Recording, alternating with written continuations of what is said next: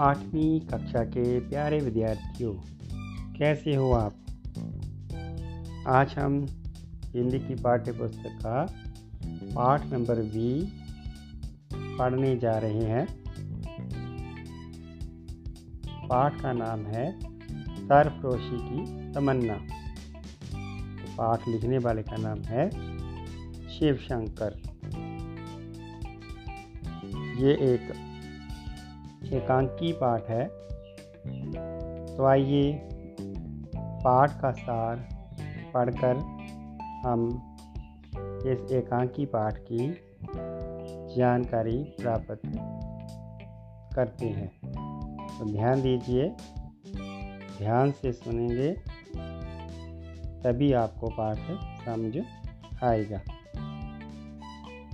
ये पाठ देश भक्तों के इर्द गिर्द घूमता है, जिन्होंने अपने भारत देश को आज़ाद करवाया है।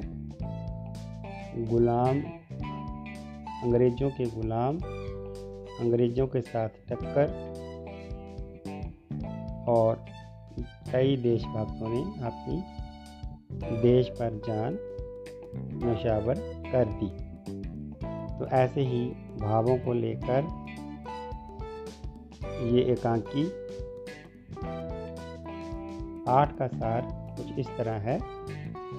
सरफरोशी की तमन्ना शीर्षक पाठ शिव शंकर द्वारा लिखित है। इसमें लेखक ने भगत सिंह, चंद्रशेखर आज़ाद जैसे देशभक्तों की देशभक्ति का गुणगान किया है। दृश्य एक, पहला सीन एकांकी का, लायलपुर, लाहौर में, विद्यावती अपने बेटे भगत सिंह के प्रति बहुत ही चिंतित है। भगत सिंह की माता का नाम विद्यावती विद्यावती के बेटे का नाम भगत सिंह। तो माँ अपने बेटे भगत सिंह के प्रति बहुत ही चिंतित है, जो कि स्कूल गया हुआ है। वह अपनी बेटी अमरो, विद्यावती की बेटी का नाम अमरो। अमरो किसकी बेटी? विद्यावती की। अमरो किसकी बहन? भगत सिंह की। वह अपनी बेटी अमरो से बार बार उसके आने के बारे में पूछ रही थी। वह कहकर वह कह रही थी कि अंग्रेज़ों ने जलियांवाला बाग में बहुत ही भद्दा खेल खेला है। शायद यह पागल हो गए हैं। इसी बीच भगत सिंह दौड़कर अपनी माँ से चिपक जाता है। उसने अपनी माँ को बताया कि वह तो जलियांवाला बाग की पावन धरती को प्रणाम करने गया था। माँ को घर में चिंता हो रही थी कि भगत सिंह पता नहीं कहाँ चला गया, स्कूल से वापस नहीं आया। लेकिन जब वह आता है वापस तो पता चलता है कि वह स्कूल से घर आने की बजाय सीधा जलियाँ वाले बाग चला गया। वहाँ की पवित्र धरती को प्रणाम करने गया था।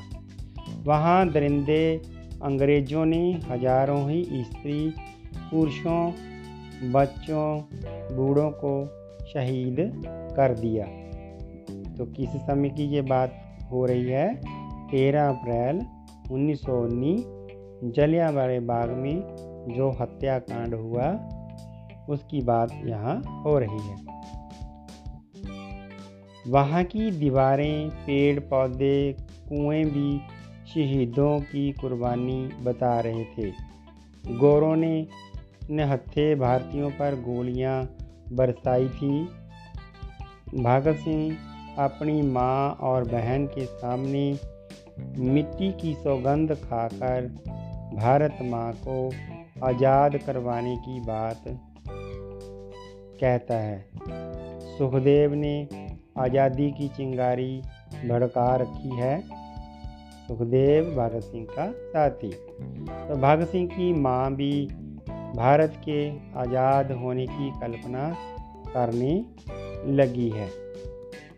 तो बच्चों, ये जो पहला सीन हमने देखा, आप लोगों ने ये पहले सीन इस बात को प्रकट कर रहा है कि हमारा देश अंग्रेज़ों का गुलाम है और अंग्रेज़ों से भारत को आज़ाद कराने के लिए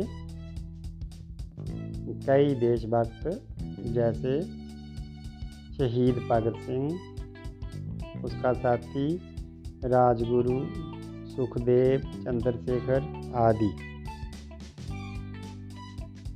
जब ये स्कूल से सीधा जलिया वाले बाग गया तो वहाँ से जलिया वाले बाग की मिट्टी साथ लेकर आया। तो घर में माता के सामने, बहन के सामने मिट्टी को मुट्ठी में लेकर सुगंध खाता है कि जब तक मैं भारत देश को अंग्रेज़ों की गुलामी से आज़ाद नहीं करवा लेता, मैं चैन से नहीं बैठूँगा। तो दूसरा सीन है, एकांकी का दूसरा दृश्य जो है, इस तरह है। भगत सिंह लाहौर से दिल्ली में क्रांतिकारियों के गुप्त स्थान पर चंद्रशेखर आज़ाद के साथ मिलने आया। उसे देखकर आज़ाद भी खुश हुए। भगत सिंह, राजगुरु, सुखदेव, आज़ाद आदि देशभक्त ने इनकलाब जिंदाबाद के नारे लगाए। तभी राजगुरु ने सबको साइमन के भारत आने की सूचना दी। साइमन बच्चों, एक अंग्रेज़ी दल था। साइमन कमीशन जब जो जलियाँ वाले बाग का गोली कांड हुआ था तो उसके काफ़ी देर बाद इंग्लैंड से एक साइमन कमीशन इस बात की जाँच करने आया था कि जो गोली कांड हुआ जलियांवाले बाग में तो किन लोगों का दोष था? अंग्रेज़ों का कोई कसूर था या भारतवासियों का कोई कसूर था? लेकिन जो भारतवासी थे, उन्होंने साइमन कमीशन का विरोध भी किया था, क्योंकि जिस समय घटना हुई, अगर तुरंत बाद में आते तो बात कुछ और थी। जब सारा कुछ ख़त्म हो गया, बहुत नुकसान होने के बाद उसकी जाँच करने आए, तब इन देशभक्तों को ये बात हजम नहीं हुई। उन्होंने साइमन कमीशन का विरोध किया। चलते हैं। पहले की तरफ़, तभी राजगुरु ने साइमन के भारत आने की सूचना दी दूसरे साथियों को। आज़ाद ने उसका विरोध करने की योजना बताई कि हम सभी लाला लाजपत राय के नेतृत्व में उनकी अगुवाई में इसका विरोध करेंगे। सभी उन्हें इनकलाब, जिंदाबाद, भारत माता की जय। के नारे लगाने लगे। तो दूसरा सीन था, अंग्रेज़ों का साइमन कमीशन का, भारत आने का, उसका विरोध करने का। तो दिल्ली का से ये थीम था, लाहौर, भगत सिंह रहता था अपनी माँ के साथ। लाहौर से दिल्ली आया तो दिल्ली जो बाकी क्रांतिकारी थे, उनके साथ मिल गया। उनके साथ मिलकर ये बात तय हुई कि लाला लाजपत राय जो थे, उन, उनकी अगुवाई में साइमन कमीशन का विरोध किया जाएगा। तो उसमें भगत सिंह और उसके साथी भी शामिल हुए। तो तीसरा सीन है, दृश्य जो है। क्रांतिकारियों के दफ्तर में राजगुरु को भगत सिंह, आज़ाद, चंद्रशेखर आज़ाद, सभी देशभक्त क्रांतिकारी परस्पर विचार विमर्श कर रहे थे कि ये अंग्रेज़ अपनी हरकतों से बाज नहीं आएँगे। भगत सिंह ने अंग्रेज़ी सरकार को विस्फोट से उड़ाने की बात कही। तभी चंद्रशेखर आज़ाद ने उसे धैर्य रखने को कहा कि समय आने पर विस्फोट भी होगा।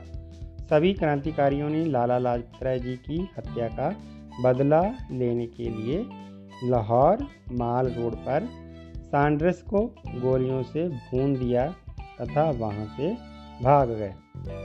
तो बच्चों यहाँ एक घटना आई है। जब साइमन कमीशन भारत आया तो उनका विरोध लाला लाजपत ला, लाला लाजपत राय के नेतृत्व में हुआ। तो उस समय जो अंग्रेज़ अधिकारी थे उन्होंने भीड़ को इकट्ठी हुए देखकर और साइमन कमीशन के जो सदस्य थे उनको कोई नुकसान ना हो तो उन्होंने लाठी चार्ज शुरू कर दिया। तो उस लाठी चार्ज में अपने जो लाला लाजपत राय थे, वह शहीद हो गए थे। तो उनकी शहीदी का जो जो देशभक्त थे, उनको बड़ा ही गुस्सा था। तो सभी क्रांतिकारी जो थे, उन्होंने लाला जी की हत्या का बदला लेने के लिए उन्होंने लाहौर माल रोड पर एक अंग्रेज़ अफसर था, सांड्रस, उसको गोलियों से उड़ा दिया और वहाँ से भाग गए। लाला जी की हत्या का बदला ले लिया। चंद्रशेखर आज़ाद की योजना से भगत सिंह, बटुकेश्वर दत्त ने विधानसभा में बम फेंका। पहले जब इन्होंने क्रांतिकारियों ने योजना बनाई कि ऐसा करेंगे, वैसा करेंगे, उस योजना के तहत भगत सिंह और वटुकेश्वर दत्त दोनों ने विधानसभा में बम फेंकना था। तो इन्होंने योजना के अनुसार विधानसभा में बम फेंका। किंतु उससे किसी को कोई हानि नहीं हुई। भगत सिंह बटुकेश्वर दत्त पकड़े गए।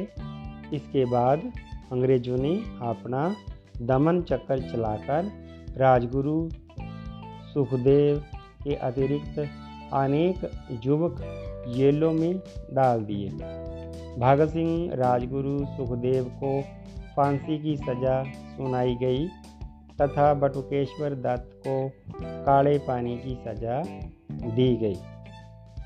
तो बच्चों, जैसे फांसी की सज़ा है मृत्यु दंड है, फांसी के बाद आदमी मर जाता है, इसी तरह अगर किसी को काले पानी की सज़ा दी जाती थी तो वो भी फांसी से कम नहीं थी।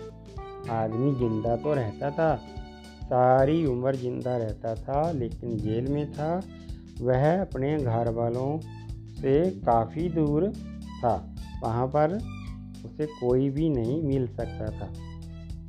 काले पानी माने, जैसे पूरा भारत का नक्शा उसके दाई तरफ़,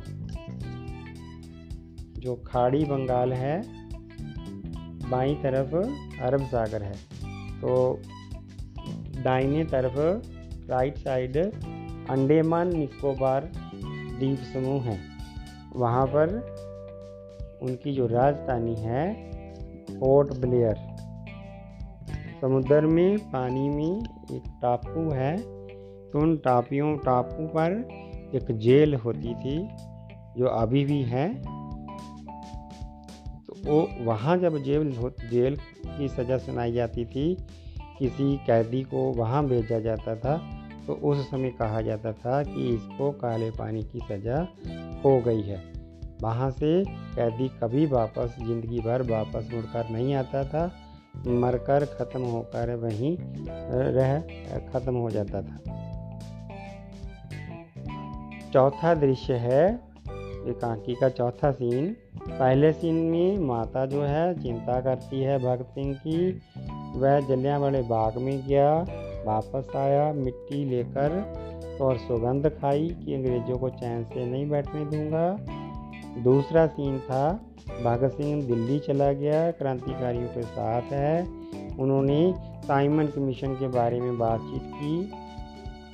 तीसरा सीन जो है, इसमें साइमन कमीशन का विरोध करते हुए लाला जी जो थे, मारे गए थे। लाला जी की मौत का बदला दूसरे देशभक्तों ने लिया। सांड्रस अंग्रेज़ अधिकारी है। उसको गोलियाँ मारकर बदला लिया। फिर तीसरे सीन में ही एक योजना बनाई गई थी कि जो विधानसभा है अंग्रेज़ों की, जहाँ पर कानून के मंत्री बैठते हैं, कानून बनाए जाते हैं, उस सभा में बम फेंका जाना था। तो भगत सिंह और बटुकेश्वर दत्त की जिम्मेवारी थी कि इन्होंने बम फेंकना था। बम तो फेंकना था, लेकिन बम से किसी की कोई हानि नहीं हुई। केवल अंग्रेज़ों के कान खोलने के लिए ही बम फेंका गया था। लेकिन अंग्रेज़ों को इस बात का गुस्सा आ गया। उन्होंने बहुत से देशभक्तों को पकड़ लिया। अनेकों देशभक्तों को, युवकों को जेलों में डाल दिया और भगत सिंह, राजगुरु को, सुखदेव को, इन तीनों को फांसी की सज़ा सुनाई गई और जो बटुकेश्वर दत्त था, उसे काले पानी की सज़ा दी गई। तो काले पानी का आपको बता दिया गया है। तो चौथा सीन है दृश्य चार जेल के केंद्रीय कक्ष में सभी क्रांतिकारी सरफरोशी की तमन्ना के गीत गा रहे हैं। जिन लोगों को जेल में बंद किया गया है, उनका सीन है, वह मौत की सज़ा के बावजूद भी जिस निडरता से गीत गाते हुए खुश थे, उन्हें देखकर जेलर अचंभित हो उठे। जेलर के कहने पर भगत सिंह ने उसे बताया कि भगवान शिव ने सृष्टि के कल्याण के लिए विष भी पी लिया था। ये तो हमारे लिए प्याला है। राजगुरु के अनुसार हमारी शहादत भारतवासियों का राह दिखाएगी। जेलर ने क्रांतिकारियों से उनकी अंतिम इच्छा पूछी तो भगत सिंह ने बेबे के हाथ की बनी हुई रोटियाँ खाने को कहा। भगत सिंह, राजगुरु, सुखदेव सभी क्रांतिकारी, मेरा रंग दे बसंती चोला, मेरा रंग दे बसंती चोला, गीत गाने लगे। सभी भारत माता के प्रति समर्पण समर्पण के भाव से भारत माता की जय। इनकलाब जिंदाबाद के नारे लगाने लगे। इसके बाद सभी ने फांसी का फंदा चूम लिया। तो ये थी आकांकी सरफरोशी की तमन्ना शिव शंकर द्वारा लिखी हुई।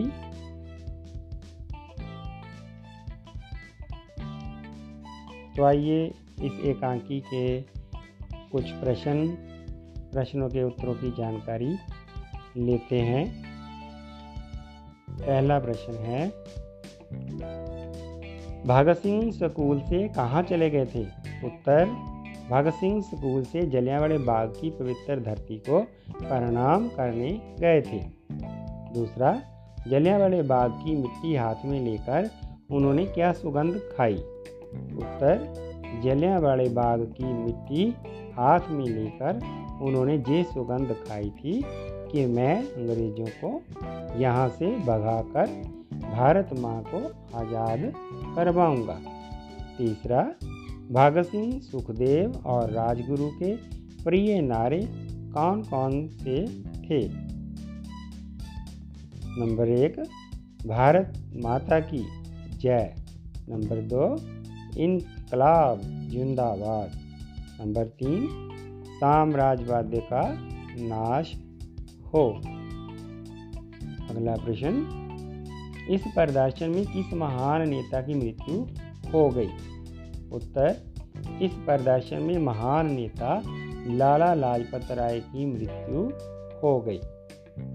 इस प्रदर्शन, कौन सा प्रदर्शन? साइमन कमीशन के विरोध में जो प्रदर्शन किया गया। अगला प्रश्न, विधानसभा में बम फेंकने की जिम्मेवारी किसे सौंपी गई? उत्तर, भगत सिंह एवं बटुकेश्वर दत्त को।